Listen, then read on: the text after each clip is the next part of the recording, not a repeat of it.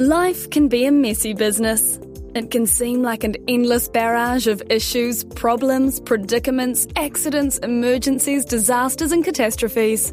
Welcome to As We Get Older, the podcast where we explore ideas, advice, and information to ready men for the road ahead, no matter what it brings. Gentlemen, start your mental engines. Let's get ready to talk about some things that just might help you get more control of your life, have a better now, and build a better future. Oh, shit, spilled my coffee. Now, damn, that was hot. Here is your host, Bob Pessimere. Did I pronounce that right? Katie, darling, will you bring me a tea towel, please? Bugger, this is never coming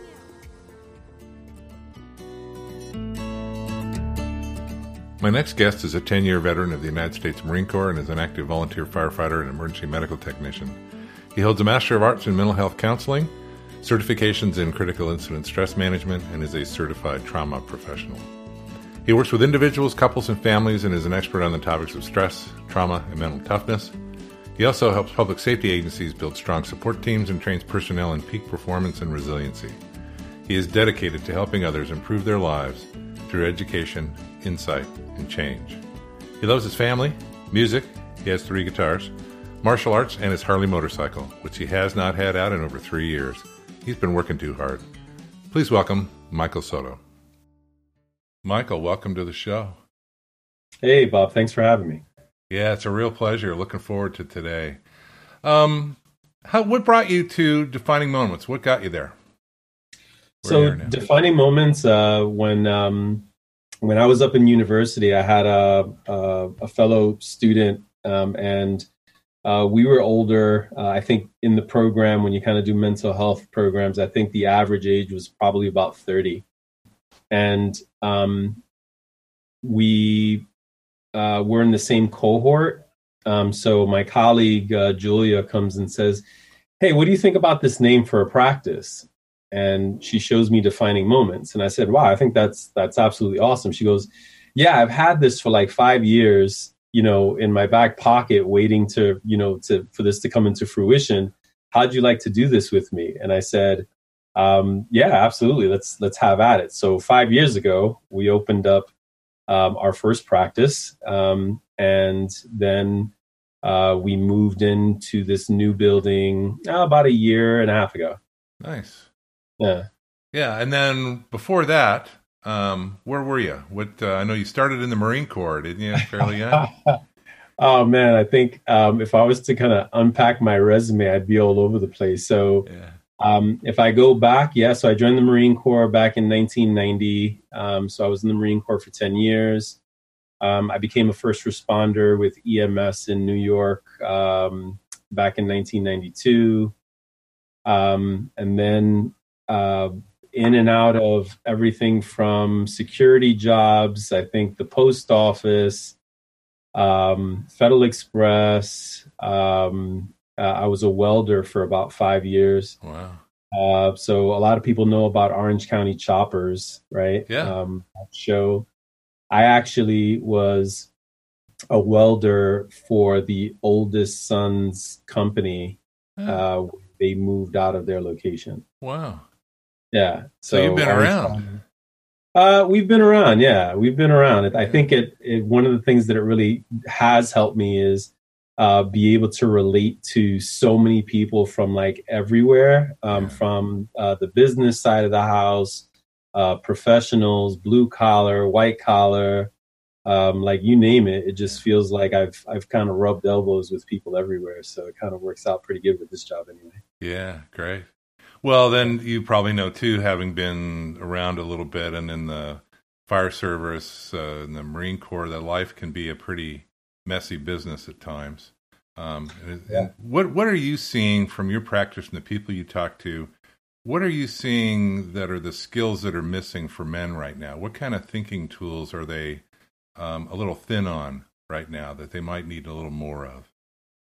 Um, you know, it's really it's really interesting because um, when I talk to a lot of the guys come here, so so yes, uh, I forgot to mention I've been um, in the fire service for the last eight years here uh, as a volunteer in my community, and I do work a lot with first responders, and I get a lot of guys in here, and it's really interesting the the the kind of dynamic that comes up because um, we start thinking about like these roles of what it means to be uh, a guy, what it means to fulfill some of these roles as first responders or as men, um, and some of the things that seem to um, some of the places where I think that we kind of struggle the most, or I see a lot of people struggling, is is really unpacking the social piece to this whole thing. So like, so like when it comes to the physical piece, it's almost like yeah, you know, it's like keeping ourselves fit, going to the gym. We kind of have like that mentality,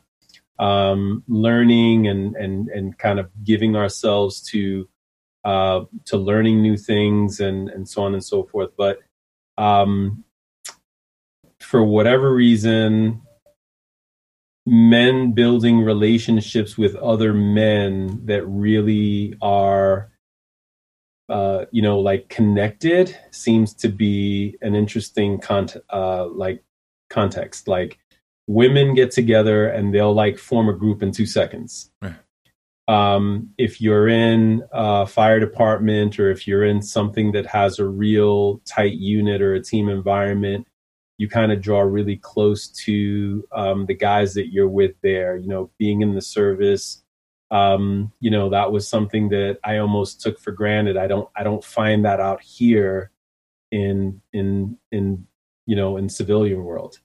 Um, and then when you start thinking about creating um, social groups with other guys, that it doesn't seem that that's something that really comes easy for a lot of guys, right? So if that makes any sense. Yeah, yeah, it does. And and why is that? I mean, what what do you think's running that show about?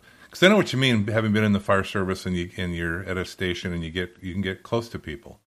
And mm-hmm. when I was there, there weren't any women, but now it's men and women, and you get you have that um, um, colleague sort of bond of doing some difficult things, and and it brings you together.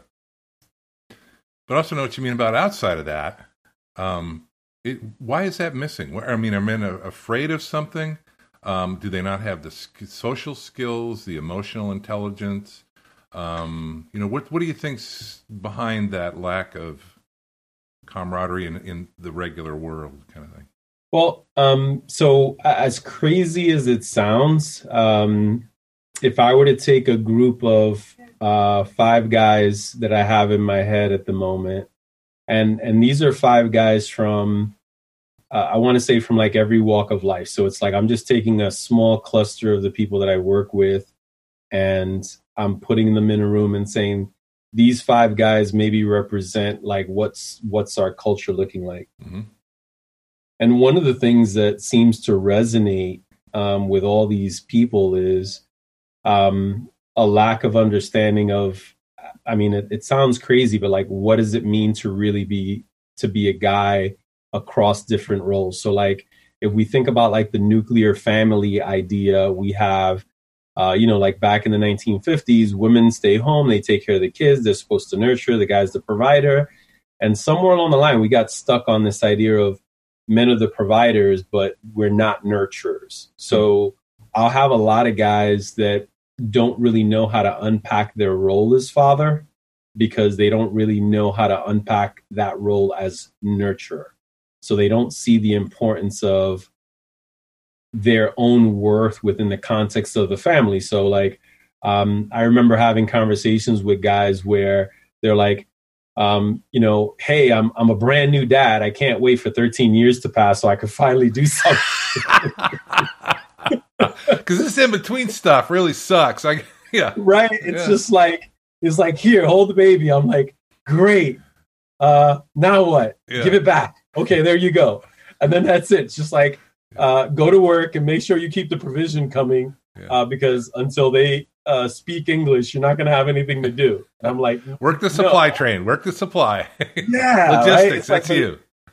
you could almost think that that's where you're going to get stuck. Like, like what else is there now? The crazy part, and you know, and, and I'm not trying to step on anybody's toes. I just basically work a lot off of uh, off of statistics and, and, and things of this nature. But like you know, there's like so many studies that really do show the importance of um, a father's role within the context of family and being able to teach children boundaries. Mm-hmm. Um, so there's a balance between this uh, idea that um, how how do women or moms nurture their children, and then the idea that dads don't nurture, and the idea is like no, dads do nurture. It's just it looks different, right? Yeah. So whether it's the word nurture itself kind of jabs us in the side and takes away something of our masculinity. I mean, like whatever it was. Yeah, like but, vulnerability, like oops, don't go yeah, there. Yeah, that's well, that's a whole nother word right there. Yeah, we'll right? get to that one. Yeah. yeah, that's a whole nother uh interesting piece when we unpack that. But but yeah, so um I'll get guys. Uh, I have a client that was uh, a minor league. He made it all the way to the minor leagues, and um, we would have a conversation. And one of the first things that he would say is, "I don't feel like I know what it means to be to be a man." Huh. And here's a guy that, for all intent and purposes, was um, was very successful, was very athletic, um, you know, found his way into, um, you know, such a high place in, uh, in, in minor league baseball. And um, he kind of, you know, sabotaged or self-destructed to, to whatever sense because he, he didn't really have any identity outside of what it m- meant to play ball, right? Like that's yeah. it. That was his identity. So all the characteristics that he exuded was, well, what does it mean to be a major league baseball player and what's that role like so what, it's almost what am i supposed to look like act like yeah exactly yeah. right um yeah. i remember uh you know so it was interesting when i found out that i joined the marine corps not my family so um, when i was uh, you know raising my kids i didn't realize that i wasn't supposed to be a drill instructor uh-huh. and uh, my kids weren't supposed to be doing push-ups when they did something wrong right so um, I mean, Drop I went in when I was 17, right? Yeah, right. It's I went in when I was 17, so uh-huh. I feel like I was really shaped a lot by that whole experience. Sure. Um, at the end of the day, I'm either feeding into what it means to be a you know a, a marine. Um, I'm feeding into that whole role model, and then of course it doesn't mix well with home life, right? It's just right. like it's it's it's it, it's not supposed to be that way. Yeah. huh. So identity is one of the things that i think um isn't identity sort of really the the whole set of bullshit stories we make up about ourselves in one sense? And what we're what we think we're supposed mm-hmm. to do you know what what others expect of us. And we make the whole thing up by and large. Mm-hmm and then so we can can't we change that? I mean, how how do we how do we identify like what we're stuck in as an identity, and then find a way into you know what's the one I really want? How do you do that one? Because that seems like a pretty good trick. Um. So interestingly enough, that's probably what we work on here more than anything because so I guess this would be a good time to kind of talk about this idea of vulnerability, right? Because um, I'm not sure if you if we ever heard of uh, of uh, Brene Brown, but she came on the scene. She went viral on uh, TED Talks, and she came up with uh, uh, a definition of vulnerability, and she equated it to courage. Uh-huh. So she says, "Here's vulnerability, and here's courage," and then she says, "These are both the same." And then she defined what courage is, and courage is taking off the mask to reveal the heart. Like this, this is these are her words. Uh-huh. Right? Right. Now, when you're talking to me and you're saying, um, we're having this conversation, and we start talking about answering the question, Who am I? And we start bringing up terms like firefighter, Marine, uh, baseball player, a hockey player, whatever it is that we kind of construct in our mind about what that's supposed to be. And the answer is, what are you as a person? Um, what are you? What are your personal principles? Hmm. So the first thing, well, one of the first things that we start talking about is what are the core values that are very um, uh, intimate to who you are as a person because that is you separate from anybody else. So if you really want to know who you are and what your identity is we start going down to the basic building blocks of your mental and emotional place which is do you value things like honor integrity respect? Now all of a sudden here's a job that exudes a lot of that value and then we kind of start migrating. That's why we become police officers. That's uh, serving is in my dna that's why i joined the marine corps. Um, so we start trying to migrate towards these places that without us even knowing our core values are leading us places. So now imagine what happens when you have so i always talk to my clients about um, awareness before acceptance. Mm if you know and you're aware of what your core values are, literally they will lead you to your purpose, right?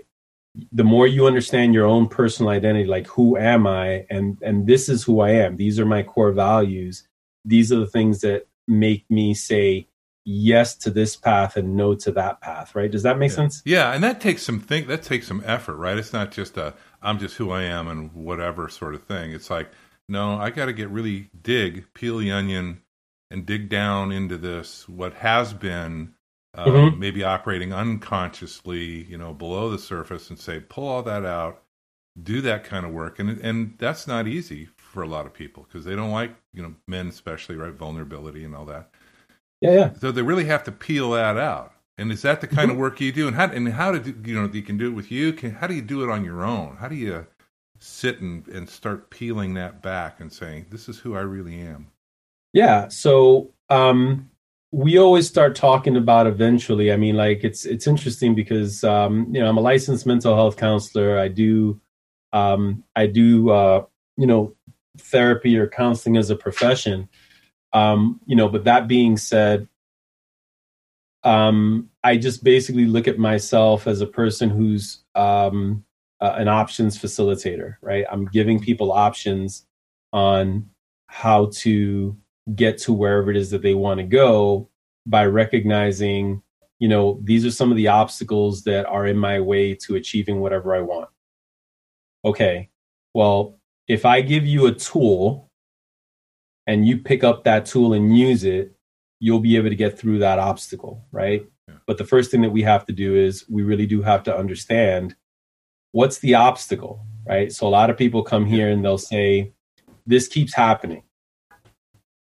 And I'll say, okay, um, let's figure out where that's coming from, right? Now, all of a sudden, we start just doing a little bit of digging and we realize that, um, so here's, here's not, it's not a clinical term, right? But we have some stinking thinking going on, right? We got some rotten rules in our head. Yeah. And when we start undigging or, or digging up some of the stinking thinking, we'll see that the rotten tomatoes that we've been having in our in our back pocket are, is what's stinking up the place.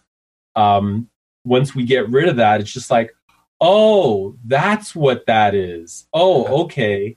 So now to answer your question, um, I think that it takes even here, right? So I think in um, in our culture, the idea of uh, here's my air quotes, right? The idea of mental health um, is starting to become less stigmatized, mm-hmm. but you still need to be vulnerable enough to say, "Hey, I, I want, I want to, I want to know more. I want to understand more." Like you have to ask that question. You have to be at least curious enough to say, um, "What's that?" And you're pointing at yourself. Like, what, what is that? What is it that I'm thinking that I want to kind of do or not do? We have to go there. If you don't even think that you want to go there, then Sit in the mud puddle and have a nice day.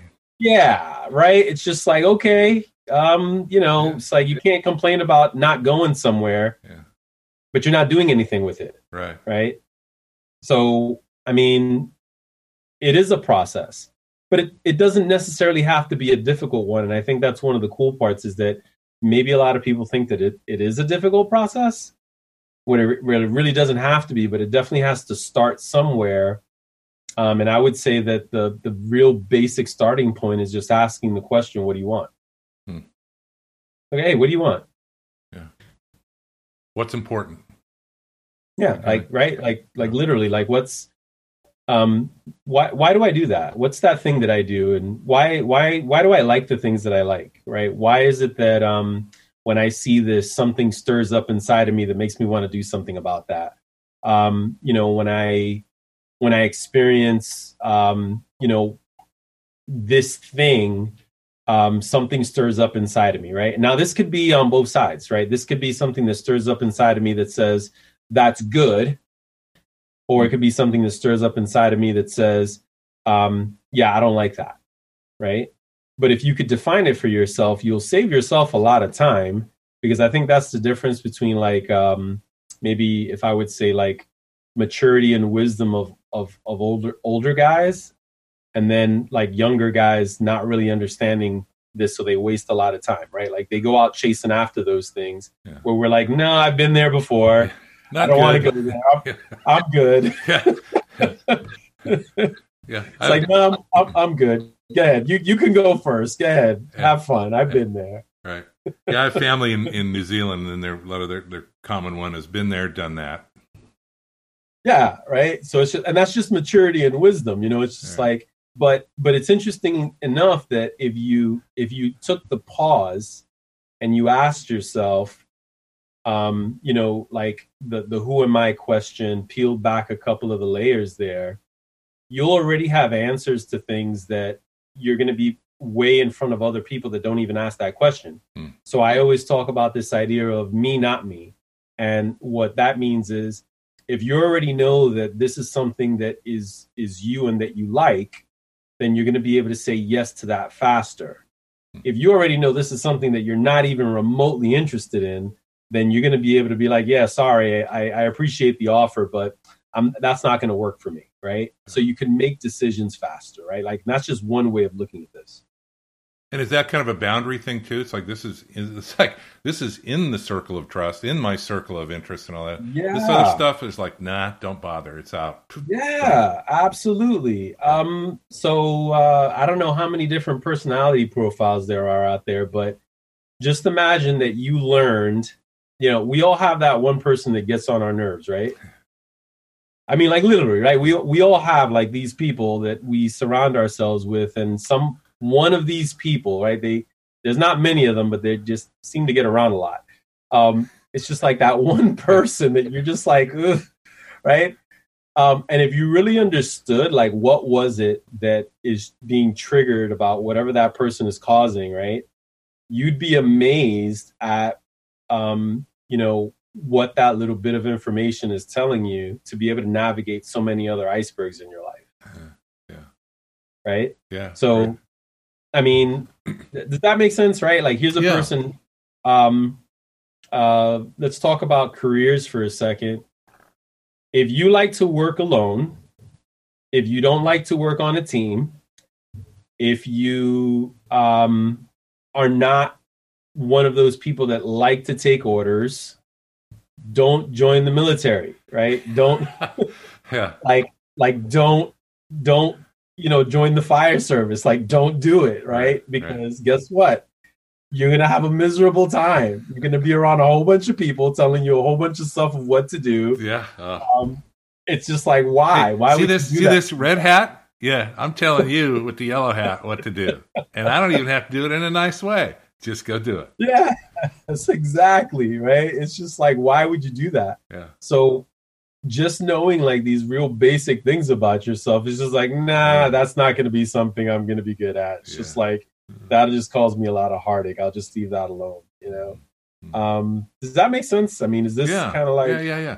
Well, and it, and it seems to go back to um, kind of the the cognitive behavior triangle of thoughts, emotions, feelings. You know, those, those yeah, circle around a lot, and and so understanding where the thoughts come from seems like one of the. I think about what we're what we're talking about here is get a hold of those thoughts that are giving you the emotions, good or bad, right? That that say this is a positive for me. This over here is a oh, negative. Oh, yeah, yeah. Then, I could expand th- on that. Yes, thoughts, emotions, behavior.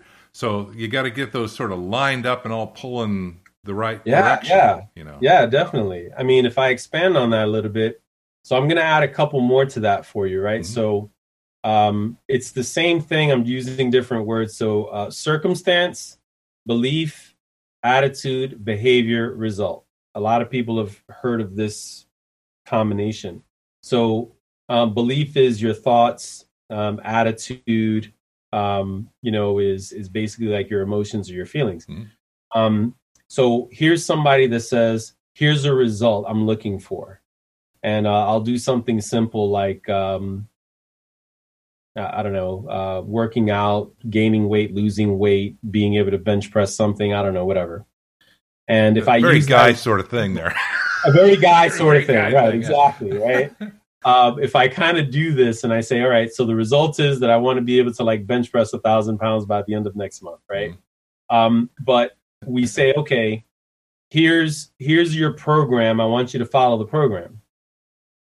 A week later, somebody comes back and I say, all right, how was it? And they say, well, it was all right for the first couple of days, but then I kind of fell off, you know, the mm-hmm. last couple of days. And I'm like, okay, so so what's going on there? And the area that I always want to hone in on is the belief. Hmm. And the reason being is because if I ask the question and funnel it down, somewhere in their core, they don't believe that they can actually do it. So now their belief system, and this is what I would call the uh, stinking thinking, mm-hmm. the belief system is not letting you get the result that you want, right? So if you really understood even how to use that tool, um, circumstance, there's only one thing you can do with the circumstance accept it. That's it. That's all we can do. Yeah. If you do one of the other two things, you're going to be in a bad place. So, what are the other two things? Denial or apathy. So, denial is this is not happening to me. This is not happening to me. So, if you're in a real bad place and the only thing you're thinking is this is not happening to me, you're not moving, your result is going to be very poor, yeah. right? Yeah. So it's like if you kind of think about it that way. Um, apathy is I don't care. Hmm. Ah, this is happening right now, and even though it's a bad situation, we kind of like we're almost resigned to just I don't care. So like you're not in a really good way. Now, um, circumstance also the past, like your childhood and that kind of thing. Definitely, yeah, yeah, yeah. It definitely can be right because that's where the belief system is built, right? Yeah. yeah. So I, I tell people, um, if you really accepted the circumstance, you'll be able to complete this, uh, you know, this triangle that you're talking about. You'll be able to complete this for success because even if you have a quality that you're not happy about and you've accepted it, no one can hurt you with it, right? Mm. So the example that I give is, um, let's just say somebody comes up to you, Bob, and say, "Hey, Bob, I really hate your blue hair," and you're like, "Blue hair." Uh, okay, bud, uh, sure thing. And it's not even going to affect you because you already know the truth. You don't have blue hair. But now think about anything that someone says to you that may have a shred of truth of something that you you do have in your in your heart or in your person. So someone comes up to you and says hey mike um, you know every once in a while you can be pretty rude and arrogant. And then i stop and i think about it and i say yeah you're right. Thanks got it really appreciate you yeah. for uh, for bringing that out right it's yeah. like Thanks like what am by. i gonna right? It's just like, yeah, I got. So in other words, I could have turned around and be like, you don't know what you're talking about. You're full of it, blah, blah, blah. But that's because they hit that nerve, yeah. right? Because I didn't want to accept that about myself. Mm-hmm. But if I actually say, yeah, you know what, every once in a while I can be that way, um, you know, what's next? Like, okay, what else you got? Yeah. Now all of a sudden we just disarm that whole thing, right? Does that make sense? Yeah. And and it seems part of that too is to say I had an experience like that once when I was um, racing sailboats and I was just getting started. So it, it's competition, it's guys, you know, and, and we're out there trying to win sailboat races. And I got pulled aside um, one time after a race at, uh, by my best friend and the partner in the boat. And they said, um, Hey, Bob, um, you know, we just wanted you to know that you're being a complete and utter asshole on the boat. Okay. And my jaw dropped. I went, huh? oh yeah, you're an asshole. You know, you're yelling at people, doing being the typical.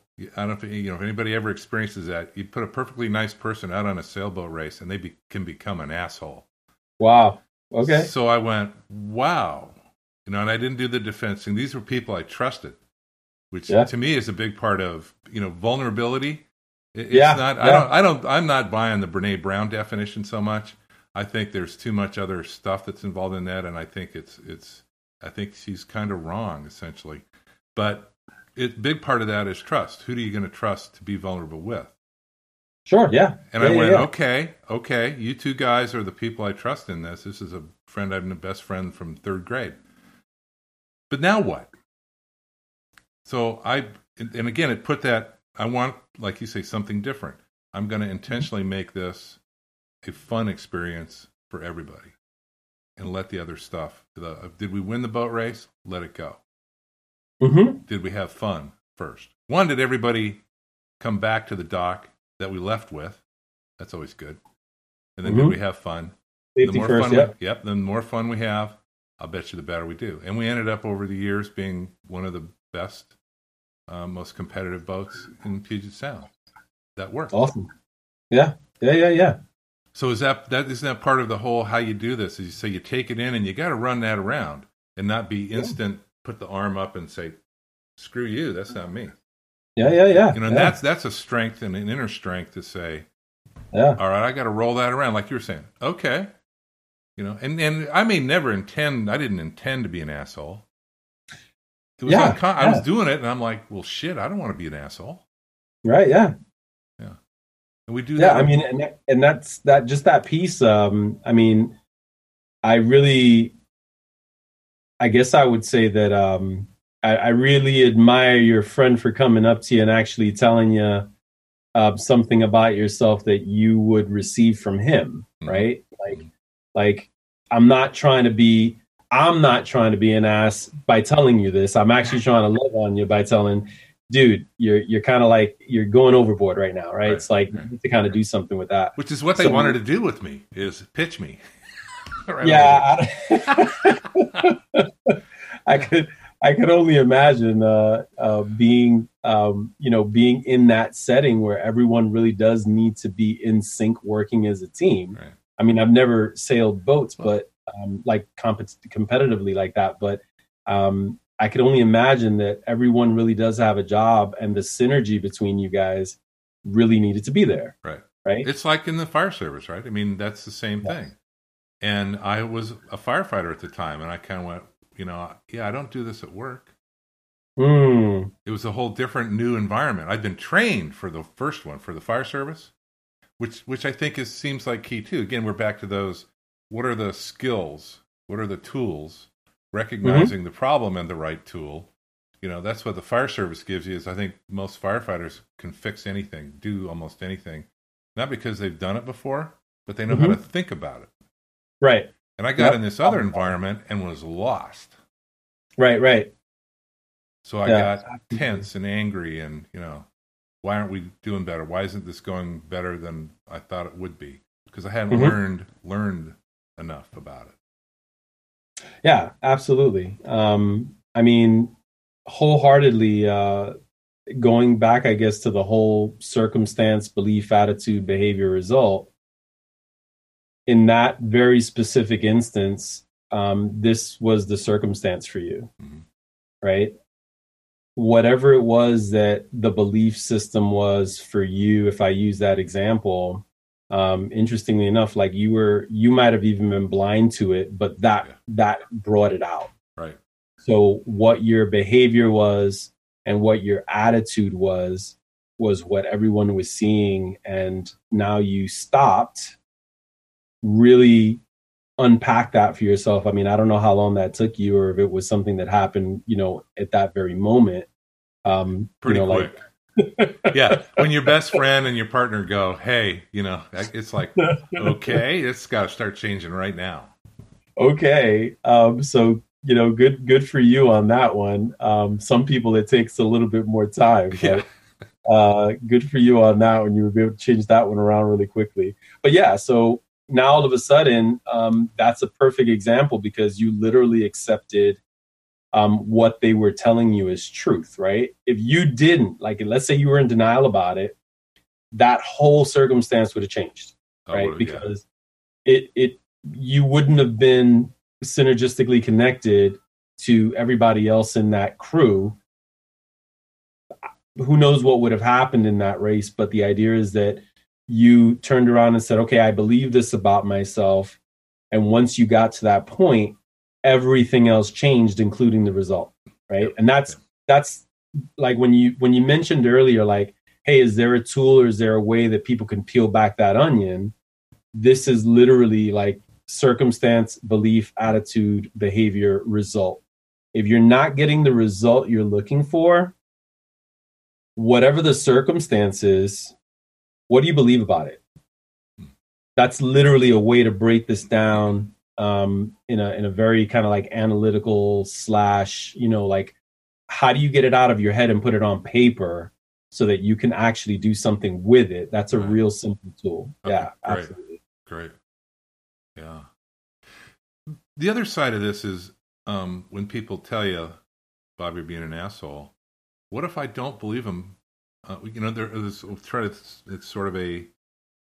I don't intend to send that message, and then, you know, the the meaning of my communication is in the response I get back. I don't intend it, you know, but it came out badly, and then I mm-hmm. get feedback. And what if the feedback's not right? You know, in other words, what what if it's the other person that's got the problem? How do you identify that one too? Because I think people go, "Well, it's not me, it's you." You know what I mean? And, um, some of that's defensive, but mm-hmm. how do you know when it's not just your def- defenses coming up and that nah? Yeah, and that's but that's a great question because that really does go back to what we started with. So, like for instance, when I say when I say me, not me, right? Yeah. At this stage of the game, if I'm interacting with whoever, um, multiple times a day and i'm not getting that response back right? There's something about whatever the circumstances where no one's giving me this kind of feedback. I seem to be working well with others if i say it that way. And then someone says something to you and well i guess i guess i could say it in two ways. Um when I when I work with people in terms of like managing a conflict, one of the things that I do try to ask is when you're when you're talking to somebody in any terms of a conflict, are you asking to defend yourself in the conflict or are you trying to learn about yourself by asking is there anything here that I can take responsibility for? Hmm. Right? Does that make sense? Yeah. So so be confident enough uh, in yourself to say if they said something, maybe there is something, and and do an evaluation. Don't just do autopilot. You know, yes or no. Right. But right. Exactly. Look Versus like yeah. So like someone says, "Hey, Mike, you're you're acting like an asshole," and I and and defensively, I immediately say, "No, I'm not. No, I'm not. You're you're full of shit." Right. Whatever. But that's basically what the disasters do, right? I named those the disasters. It's like they'll escalate that thing and it'll go into places that you don't want it to go. But if we pause, especially especially with someone we trust, like you got your partner and your best friend coming up to you and they're trying to give you information about yourself, I mean, do yourself a favor, stop and listen, right? And the question is, um, is there anything here that I can take responsibility for? And I think what that does is just kind of just sets an attitude um, because if the attitude is I really want to improve, I really want to be a part of this team, then you want to ask the right question. And the question is, hey, is there anything to this? Yeah. If you turn that around and yeah. push it back in their face, then you know it's just like no, you know, f you, and, and now all of a sudden it goes somewhere that's you know we I think we can all kind of see it's it's really not helpful, right? Yeah. In, in, that aspect. So what you're describing to me sounds like personal responsibility, and responsibility is the ability to respond. You know what I mean? Have have that well like, like every good firefighter does, right? Respond. Yes. well, well said. Yeah. yeah. well said. So, so you have to sort of say, okay, take this in, chew it around, and say, now how do I respond? Yeah, it is a, a yeah. good, you know, response. Yeah. Now, now, here's a trick, though. I think that something that I've come across personally, and I know other um, men that have the same situation. Um, I've been married 30 years, and I know my wife intimately. Um, not just, I mean, you know, what's what's a lot of things going on in her head, and my experience of her sometimes, if I tried to relate that to a friend of hers, even a good friend that knows her real well, they would say, "Who the hell are you talking about?"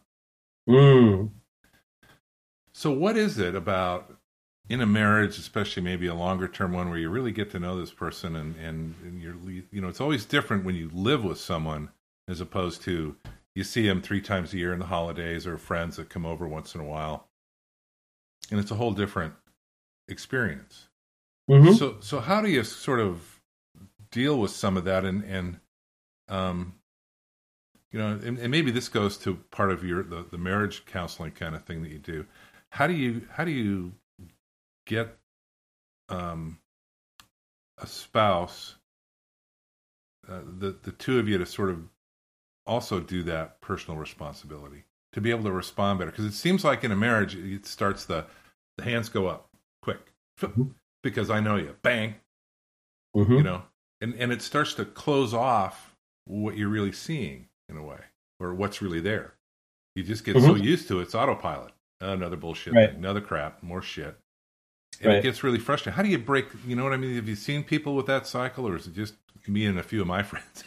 um, know, yeah. um, Which no, could be. Yeah, we. Um, so so I I call it the or, or it's called right, not my term, but like the idea of what's called a criticism defense cycle. Yeah.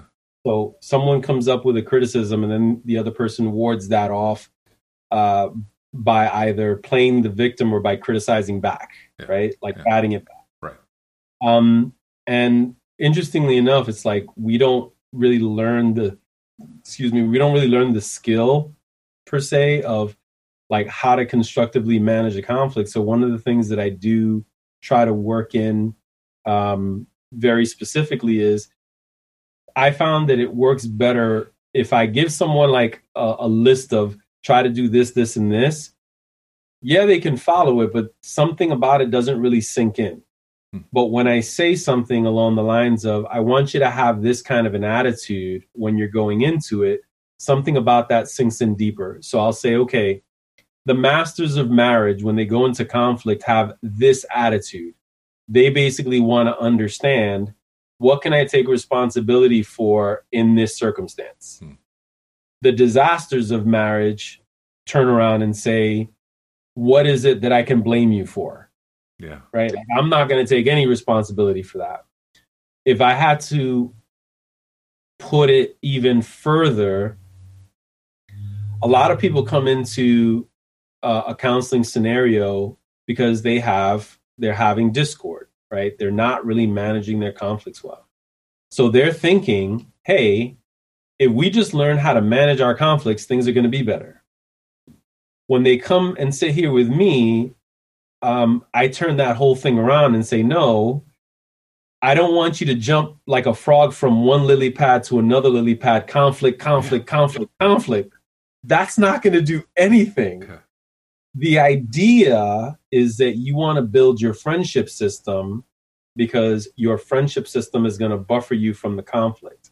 So if you actually wanted to think about how do I how do I do this and really make this last, the idea is to be more intentional about building a culture of appreciation within the relationship so that when a conflict comes and somebody flies off the handle puts the hand up, tells the other person to go F themselves or whatever, later on you can think to yourself and still say, I know that person really didn't mean it.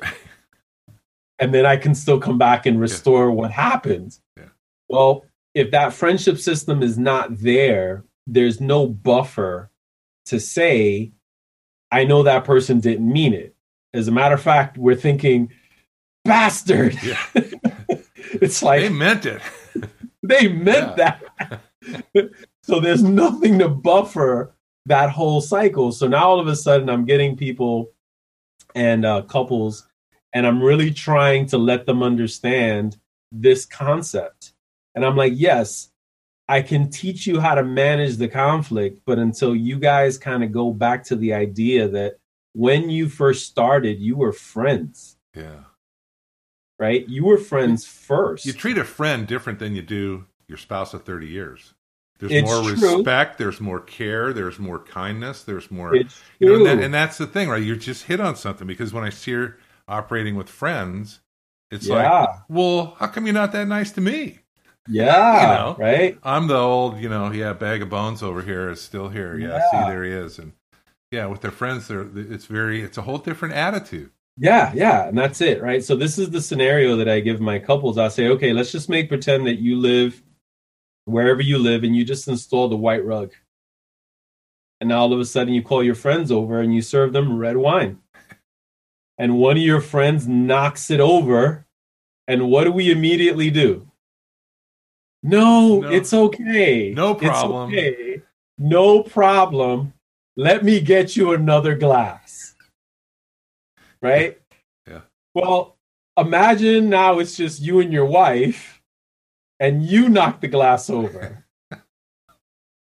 I'll let you fill in the blank of what Yeah. that's going to look like. Yeah. But it's true, right? At the end of the day, what I'm trying to really convey is the idea that marriages that really focus on friendship and holding and maintaining the friendship really do have this this um you know the longevity and this buffer right to the to the to the conflicts when they come up they really do buffer the conflict so it doesn't become like this um you know this wrecking ball that just came in and you know completely destroyed um you know someone's uh, ego or or whatever. It just becomes this thing where it's just like, you know, what you said was was really like it really pissed me off. It really hurt me. I mean, like I couldn't believe that you said that, but I still know that there's love between us, right? That's the piece that really buffers that that whole that whole conflict piece. When I have couples here that have been together um, either a long time or a short time, what's been eroded is really the ability to kind of think back to that friendship system. Like they don't have that buffer anymore, right? They're really trying to jump from lily pad to lily pad, managing one conflict, putting out the Right. next fire. Here's the next alarm. Here's the next fire. Here's the next MVA. It's like everything comes one right after the other. Mhm. And there's no buffer to say, um, you know, I still think that this person loves me, right? Like that's that's not there anymore. So does that happen too when people first get married? Then kids come along. That's that's that's an impact, right? That's a oh, oh shit, and they, Yeah. they lose that friendship piece when they're trying to raise the kids, and Seventy-eight percent. yeah, they they start to get into functional roles like you were talking about and separate. Yeah, yeah, friendship gets lost. yeah. So seventy-eight percent is the statistical number of couples that after they bring baby home, they lose satisfaction in their relationship. Seventy-eight percent. Eee. That's a lot. It is right. So, so here's an interesting phenomenon, and I'll start doing the numbers. Mhm. On average, it takes about five point something, close to six years, for a couple who's experiencing any type of you know uh, tension in the relationship to get help to begin with. Now I start saying something like um, they've been married for five years and they have a baby and the baby is now five years old. They come to see me 10 years later. Well, that's because the original five years they were really in trouble, but then they stopped focusing on themselves so they can focus on the baby. Well, the problem is still here. It didn't go away. You just put it on hold because instead of the husband and wife hat, you decided to put on the father and mother hat, and then you kind of put that away. Well, now that baby's a little bit more self sufficient, those problems came back out again, Uh, right? Yeah. So those numbers seem to like pop up all the time. Um, and children, they don't, if you don't have the system in place to begin with, children don't help that process because now you have to split yourself between husband and wife roles, Hmm. mother and father roles. And in our culture, so I'm going to say this because um, I always get a lot of flack for it, but it is what it is. The husband and the wife are the family, the kids are the add ons. They leave Yeah. Yeah. they leave. They the come and real go. family, right? They leave. They're supposed to leave. Mhm. The husband and wife are the family. The kids are the add-ons, right? So if people kind of think about this, what do I get in here in terms of like thinking and perception? Oh, we have kids now. They're the priority. Now, obviously, they're completely dependent on you. I'm not saying that they're, you know, that they're not priority except that what you're going to be teaching them about relationships is going to be based on how they see you interact with your husband your wife. Hmm. So if you interact as a husband and a wife towards each other in a way that looks like you're making each other a priority, that's what you're teaching your children, not the other way around. Not not that oh these fires to put out are the priority, Right. but the Does that make sense? yeah Right. yeah yeah right? So that's like a little light bulb for a lot of my clients when they come in here. And I'm like, if I can tell this to everybody, when you get married, you're the family. You are the family. Then you have kids, and somewhere along the line, we're like, okay, we're we're we're not here anymore. Now all of a sudden it's like, I'm I'm mom, you're dad, and we have to work those roles. Mhm. And then going back to the beginning of our conversation, well, I don't get to be dad until they're 13. So I guess you're going to be mom for the first 13 good luck with that right? yeah So like, so now I get the dads like, well, she's always doing the stuff with the kids, and and like I'm back here and I don't know what to do. So Yeah. of course we've separated. We, we're not doing things together anymore because she's Mhm. she's busy being mom. What am I supposed to do? Yeah. I gotta wait. 13 years is a long time. yeah the guys get the feeling like yeah I'm 15th on the list of priorities you know Yeah, right. And Yeah. and that's and then all of a sudden the wife comes and she's like, "We don't talk anymore." And and he's like, "Yeah, because that's you know like like the priorities changed, right? Yeah, Without blaming, whether it's an unconscious or a conscious thing, in our head from a very cultural perspective, the the priority changed. The kids became the priority, and I'm like, okay, it's not that they're not a priority they absolutely need you. You can't put the husband and wife caps and hang them up, put them in a box inside of a plastic pelican case with a timer that says open up in 25 years when the kids are gone, right? Like it's not going to work out that way. It just doesn't, right?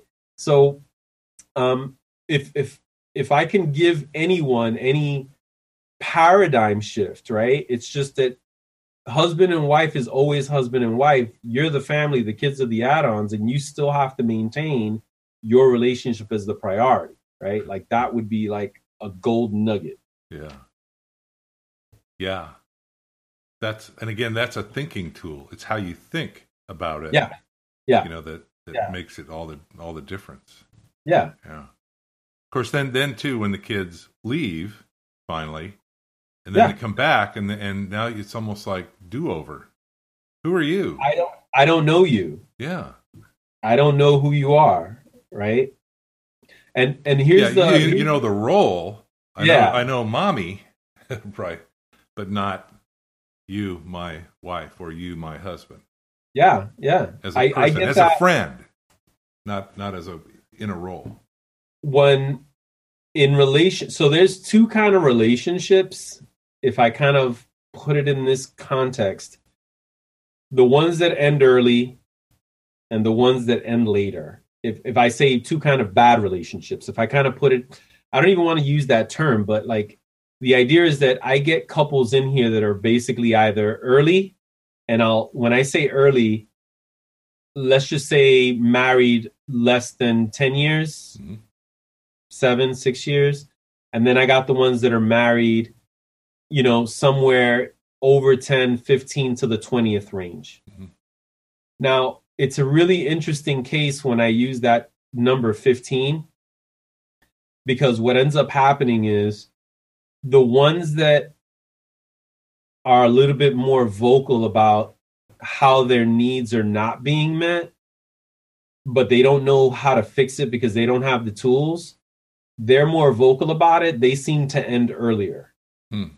They're complaining about it, they're letting each other know what's wrong, but they're also like stepping on each other's triggers. They're they're kind of like they're they're bulldozing through issues and not really having the tools of how to manage that. So they kind of finish a little bit earlier, if that makes sense. Yeah, that that's right? like really is a I don't have the tools, so yeah, I can't fix right? it, and I just walk away. I mean, right. right. Now the other ones are the ones that have been married for fifteen, you know, twenty years, but they don't communicate as often because they're a little bit more passive or passive aggressive. They don't really have that communication.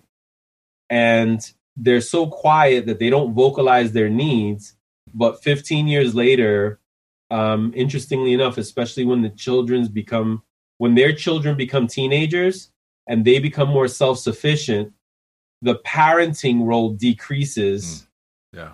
And now they don't know what the the the wife and the husband role looks like anymore right. because they're not friends. Ah, yeah. So now literally it becomes who are you? Why are we even together? We've lost our way. We have no purpose. And that's when the crisis hits. For yeah. uh, for the for the for the couple where the communication is different and, and it's it's later into that game, right? Does that make sense? What I'm saying, right? It's like yeah. Does that does that coincide with midlife crisis period as well, when men are trying to do this shift from now I'm getting older as well, and only you know the clock's ticking, and ah shit, I got to get on it, it. It could, it could, yeah, it definitely could. I mean, like you know, so um, you know, so I'll throw the stereotype out there, right? It's like I'm Puerto Rican, so I started my family really early. I have grandchildren already. wow. so so it's all good. Um, if if we're thinking about like this idea of midlife crisis in terms of purpose, it's like here you gave yourself over to doing something that gave you purpose for such a long period and whether it was a job um, i mean don't get me wrong i don't want to call it a midlife crisis but like especially working with first responders there's so much that we give of ourselves to the job yeah. in terms of persona that if if I get a first responder and they're close to retirement and they don't have a plan, bells and whistles are going off. Right. Like you need a plan. Now, I can say everyone needs a plan, but I'm specifically talking to first responders in terms of people that are on the job, uh, people that are in the military. Transitioning from military life to civilian life, once you've been in the military for a while, is probably one of those traumatic things, the most traumatic thing that can be happening to you hmm. because your world is about to get flipped upside down, right? right? Yeah. So, um, a little, I guess that's just a little sidebar on the whole midlife crisis thing. But basically, what we're talking about is almost like a crisis of purpose. Where we're trying to figure out who am I hmm. after we've invested so much time in something that has brought us purpose in our life, right? If I if I say it that way, like what do you what yeah. do you think? Yeah, and and it's it's a purpose. The purpose is the children, and and it's lost yeah. the you know there's there's no purpose of I got a friend here. It's right. not a friend. I got a coworker. Right. you know, right. in this job of raising the children, and that gives me lots of purpose. But then, yeah, now when they're gone, what? When the fire service yeah. ends or whatever the the thing that gave you that, and now you got to go back inside again and say, okay, now what? Now I need to, yeah, yeah. you know, retool, rethink, retool. Yeah, yeah, yeah. And and that's the piece where um um you know, people think that purpose is uh, static in in a sense. Mm-hmm. Purpose is not static. Purpose is actually dynamic because at this point you can say that um at you know 20 your purpose is to get an education um and and i don't really use that term as in uh, you know, a brick building with a college degree. I'm, I'm talking about like at 20, your purpose may be to learn your craft. At 25, your purpose now, after you've kind of decided this is the craft that I'm getting into, is to really hone the skill within the context of your craft. Later is where you're teaching others about whatever that is. So you're pouring back out what it was that you learned, mm-hmm. right? Mm-hmm. Well, your purpose has changed throughout that process. And, and the tools change with it. And the, the tools have changed. yeah. Yeah. So it's always dynamic, right? Mm-hmm. It's never really a static thing. So when someone comes up to me and they say something like, I think I missed my calling. And I said, At what age? yeah. Right? Like it's a it's a it's a paradigm shift. Like um, you know, you think that your calling was a static thing and it could be true where you say um, you know like i'll get guys in here saying yeah I, I, really wanted to join the military when i was 20 you know whatever um, i think i missed my calling and then i'll say okay so that was your calling for that time in history hmm. what's your calling today because even if you were in at 20, it's 20 years later. Like, what's your calling now is going to be different, even if you did serve, right? So, like, we have to constantly be checking in with that. Like, what's what's my purpose now? Yeah. Um, so we could always loop back the idea of um, your principles changed from 20 to when you're 20 years later. Hmm. You don't have the same principles that are.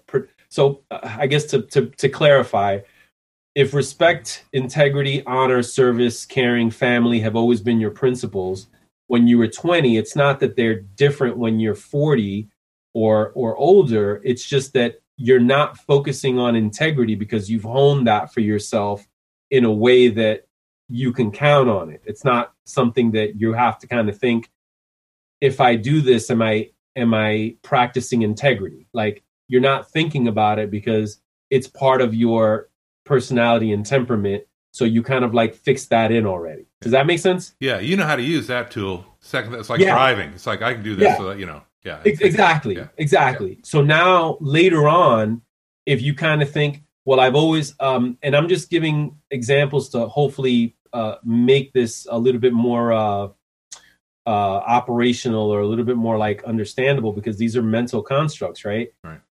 If you're looking at um, this tool of or this value of integrity at 20 and you've lived this lifestyle that has brought you to where you are today and now at this juncture you're thinking to yourself i have to learn how to lead hmm. well, now it's not just me.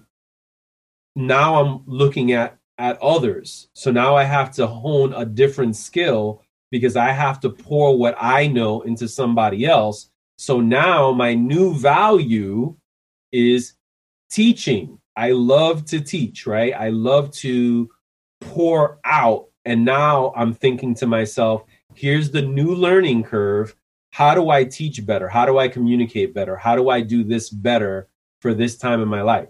Right? New tools. Retool. More tools. Yeah. Yeah. So then, yes. and this is this is like um, you know I read um, uh, reading Seasons of a Man's Life, which was the basis of forgotten the name of the book now, but um, um, passages, men's passages.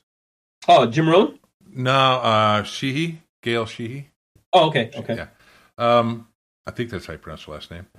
But okay. that that too is part of. It sounds like it's the in these different phases or seasons. You know, in the twenties, thirties, you could just to give them a you know nice decimal sort of deal. Yeah, yeah. It, it's going to change. Um, I tried to get in the Marine Corps when I was seventeen.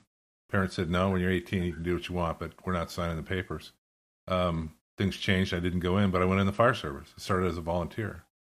Right. It's a different, you know, similar um, purpose, but different context or place. You, you keep doing yeah. that over time. Then, then at the you know you get start getting I think around the fifty mark, and people start to go a little, bit. What you're talking about is purpose. Has my life been had purpose? hmm Is my life meaningful? Will it be from here out? And how do and if it doesn't look so hot, how do I retool, change things, and, and bring purpose and meaning into my life? It seems that in the in the beginning, maybe we're more focused on happiness, and at some point, it starts to fall over into more meaning. Meaning is the key. What do you think? Um, so Viktor Frankl would agree with you. Nah. yeah, right.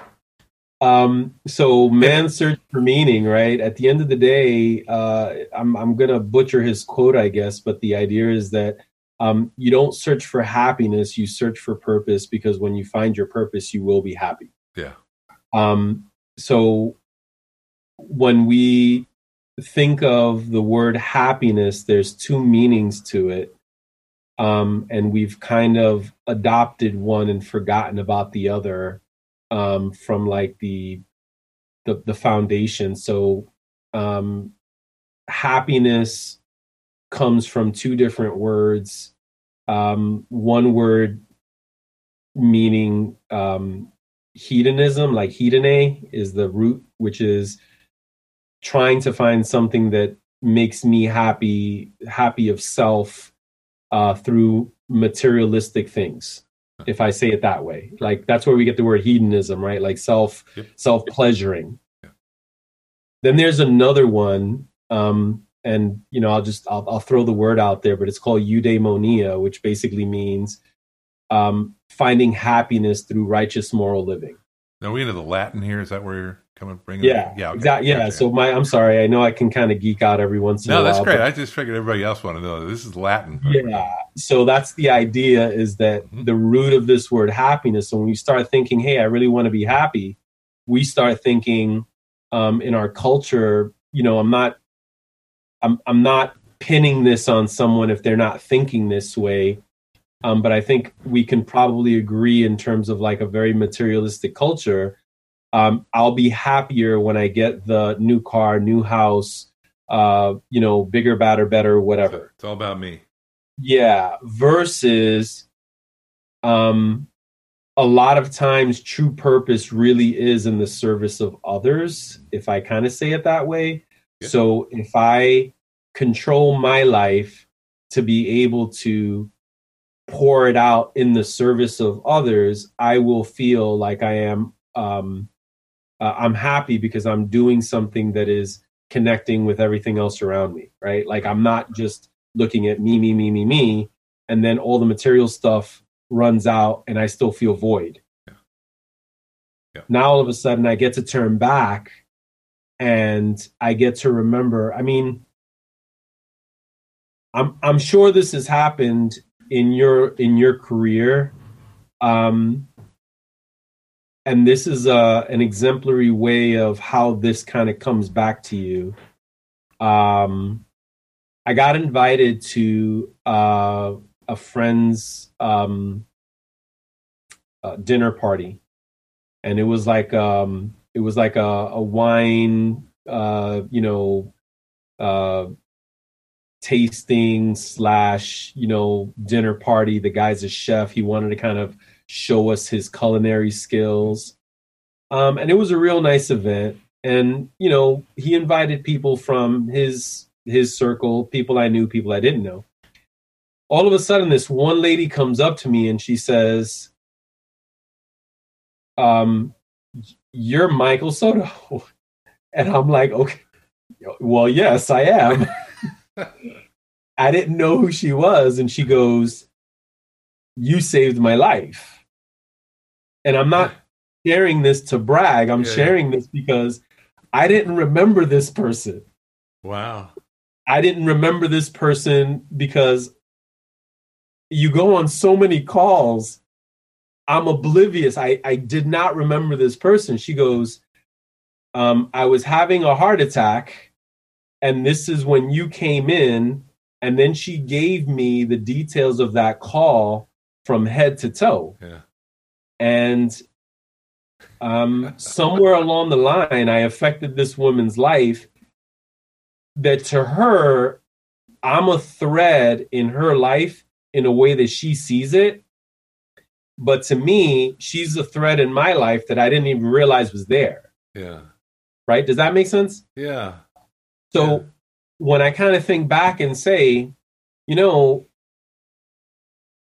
I know that I've affected, I know that I've fulfilled my purpose and I'm still fulfilling my purpose because of the choices that I've made. All I have to do is just look back and see how I've affected the people that I've connected with. Hmm. I don't know how many people can actually say that and believe it. Does that does that make Yeah. sense?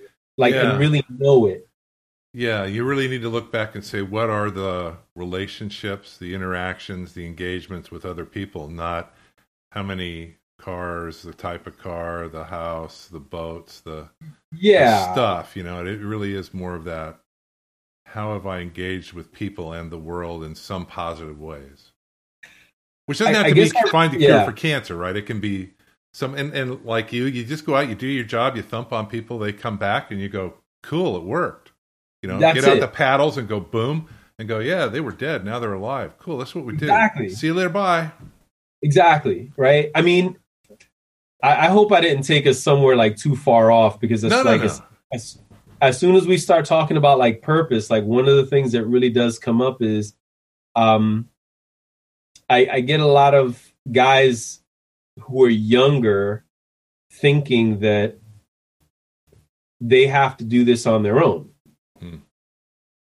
And the part the two pieces that I find myself always trying to pour back out is it's number one part of your purpose is learning how to ask for help Mhm. and the second part is knowing that you're really doing whatever you're doing in the service of others so it's almost like how do we balance that off between these two things um, there's something very uh, intentional about this social piece. We can't undercut this social piece because people are affecting our lives as much as we're affecting their lives. So we can't just take that piece out, carve it to the side, and say, no, I'm going to make my millions sitting here by myself alone at my laptop. Completely devoid of everybody else. Yeah. Like, does that make sense? Yeah. Like, Well, Like, no, how trying to do that doesn't make sense, but I do get that people try. start yeah they go down that yeah and again Yeah. isn't isn't that again back to when you're starting out in life you know you sort of get into this about 20 early 20s to maybe early to mid 30s is that um struggling to find your way in in the mechanics of the world kind of thing um and find the other side of it too is who do i want for friends and- Sure. and, for Yeah. help and for yeah and, and realizing that you know that they start to realize wow there's a lot to learn about life about you know my Yeah. world other people's worlds and the world Yeah, yeah, yeah. yeah Yeah. what do you th- what do you think are the tools um because we're getting close to uh, about an hour here but what do you think are the the most important tools for men that are in that stage that are in that coming into to realizing oh you know the world's uh more complicated and and uh um what what are the tools i need to be able to handle myself better Um, if I had to, you know like, the thinking tools right the, yeah, if I had, it's it's interesting because um, uh, I think back in 1995, uh, what's his name, Daniel Goleman came out with the book on emotional intelligence, right? Mhm. And uh, the other day, I was listening to, um, I think it was um, it was either a podcast or just a clip of a podcast of uh, what's what's his name, Voy Voychek. Um, I, I can't remember. He's he's a real popular guy on. Uh, he's he's actually a, a really popular guy. I can't remember his name right now, but um, basically he comes out and he says the biggest commodity in in our more um, in our future, like like from now moving forward, is going to be this thing called emotional intelligence. Mm. You so people that have higher EQ, emotional intelligence, do better than people that have higher IQ. So when you ask the question, I really want to phrase this in a in a way that's really pragmatic because I'm all about giving people tools. So what is emotional intelligence in terms of measurable results? And it's simply four things. Um, how you manage yourself. Uh, sorry, sorry, being aware of yourself, being able to manage yourself, being aware of others, being able to manage others. That's it. Mm. That's that's emotional intelligence. Mm-hmm. So when you say what tools do we need, the answer for me would automatically go to how can you effectively be more aware of yourself and the things that are you versus not you? Yeah. And then how does that relate to your self management? So, like, um, if you know that you're a person that has a short temper, well, guess what? Awareness before acceptance. Yeah, yeah. If your temper is shitty, then you know where you need to start working, right? Right you need to learn how to how to manage yourself to be able to interact with others in a way that's going to be successful. Um, the other side of that is um, going back to the to the you know competitive sailing thing it's if you um, have somebody come up to you and tell you something about yourself because you're not aware of you in context to everybody else well you have to have awareness of yourself. You also have to have awareness of everybody else. So like somewhere along the line that was a blind spot. Yep. I wasn't aware of what was going on in terms of how everybody else was perceiving me. Mm-hmm. so we have to have that awareness right? And then of course how are we going to manage that? Now the cool part was that your best friend your partner comes up to you and says hey bob x y and z. Bob says ha okay, so they brought it to your awareness. You managed yourself, even though you weren't aware of it in context to everybody else. And then you adjusted immediately to manage it in terms of the entire team, right? Yeah. So if I were to give anyone a way to operationalize how do I start improving um, my my life myself, I would say, well, here's four quadrants. If you can give yourself a way to kind of analyze where you are in these four quadrants, now you can give yourself a way to say, this is where I need to improve in these areas, right? Does that make sense? Yeah. Does that help? Yep. Yep. Yeah, it gives a, a framework and direction yeah. for people to start. Yeah, absolutely. Okay. Great. Yeah. Yeah. And and it's an ongoing process, right? So it really never does finish. Right. Well, and that's that's the thing with life, isn't it, too? That that that's why they say be a lifelong learner. Well, yeah. start with your own what's in your head, learn that, yeah, yeah, yeah. and then you can work your way out. You know. Yeah. Right. Yeah. Absolutely. Okay. Is there anything we haven't talked about that maybe we should have this first time around that you think we've missed today?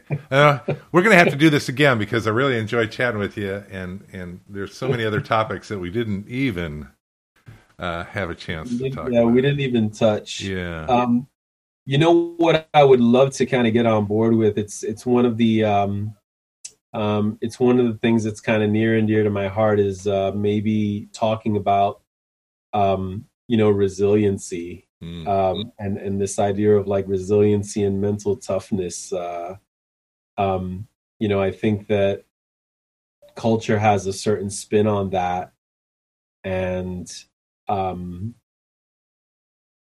if I subdivide culture into male and female, um, you know, I may even say that uh, guys have a different spin on the idea of resiliency than than what women may have.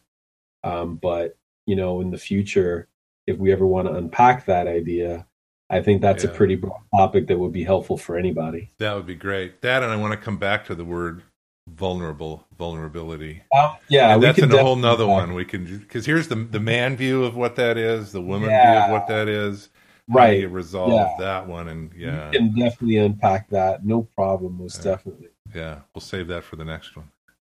Yeah, sounds like a plan. All right. This has been really enjoyable, Michael. Thank you very much. Thank you. I am honored. Um, I had such a great time here, brother. It was really, really pleasurable. Thanks a lot. Thank you, brother. Appreciate it. All done, Bobby? Yep. Thank you for listening to the As We Get Older podcast. If you have any questions for our guest today, you can send an email to info at aswegetolder.net and Bob will forward that on. You can subscribe to the podcast and connect with us and the other two gents trying to figure life out at aswegetolder.net. Remember, if you learn a little more, you can live a whole lot better. Thanks for listening. Shit, I did it again. Bugger all.